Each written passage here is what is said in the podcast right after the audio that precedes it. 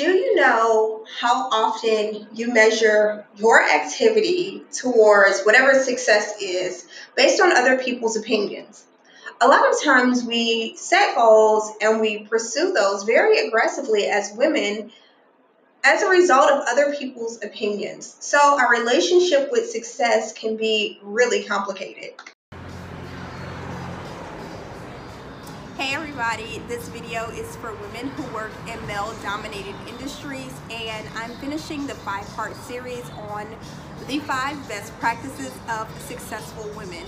So if you want to recap on the first four videos, just follow the hashtag to watch all of the videos in the series. But number five is successful women have really zeroed in on their own definition of success. Now this may seem cliche, define success for yourself, but what successful women have learned to do is they block out all of the noise. So what they, other people's expectations, what other people want them to be, they break all the molds. Especially for women who are multidimensional. They started their career following a traditional path and then at some point they realized they wanted to do something else. So they've really blocked out of the noise of people saying, oh, you should stay in this profession because that profession is very well respected, even though that person doesn't have fulfillment. They knock all of that out and they pursue what they want, but in a very strategic way. So they're not just quitting their job because they had a bad day or they had an aha moment. Successful women have learned to make strategic moves that align with their definition of success. So let me give you a couple of points. So as she sees success, she maps out the plan. Now when I say she, I'm talking about any woman, okay? So you can map out your plan of what you want to do. Now we all know with plans, things can go haywire. And in the earlier part of this video series, we talked about how successful women bounce back. So when you map out that plan of success, what that looks like for you, don't be so attached to the path that you forget where your destination is, okay? Because that's what successful women do.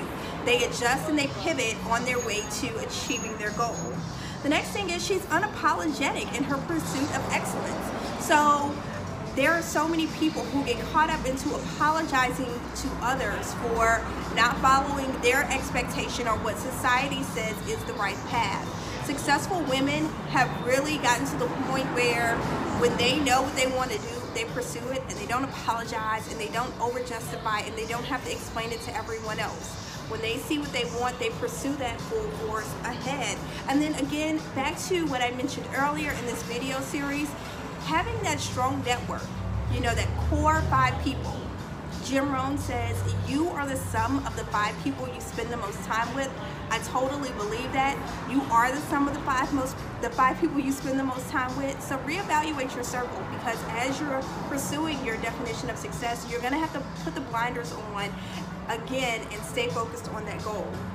So with that, understand that power comes with responsibility, okay? So as you're pursuing your definition of success and you're achieving that success and you have power, use that power in a way that's going to benefit the, the greater society, okay? That doesn't mean that you have to do a nonprofit or you have to volunteer, but in all of the business decisions, be wise in what you're doing and make sure that, you know, you're paying attention to what's around you because we are citizens of this world and we can all see with the reports every day. It is our all of our collective responsibility to be good citizens of the parent of the planet.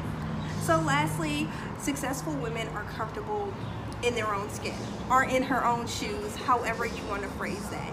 So when you're pursuing excellence and you're doing things that are outside of the box, things that are unusual, there is a lot of pressure to conform, to be like other people, to do what other people are doing. But guess what?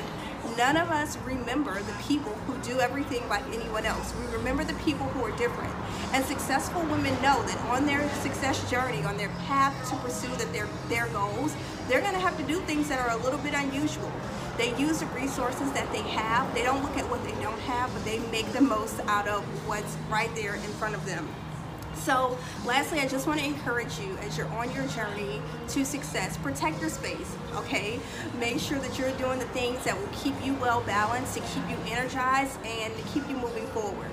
So this again is the fifth video of a five-part series, the five best practices of successful women. Check out the other videos. They're all over the internet. And my name is Jacqueline Twillie. Continue to emulate excellence and eliminate excuses.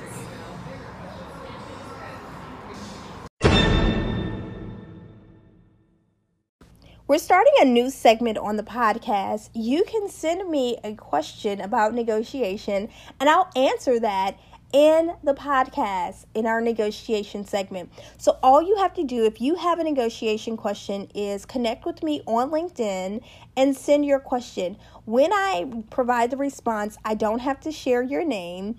So just let me know in the message if you want me to mention your name or not. If not, I'll just answer those questions for you.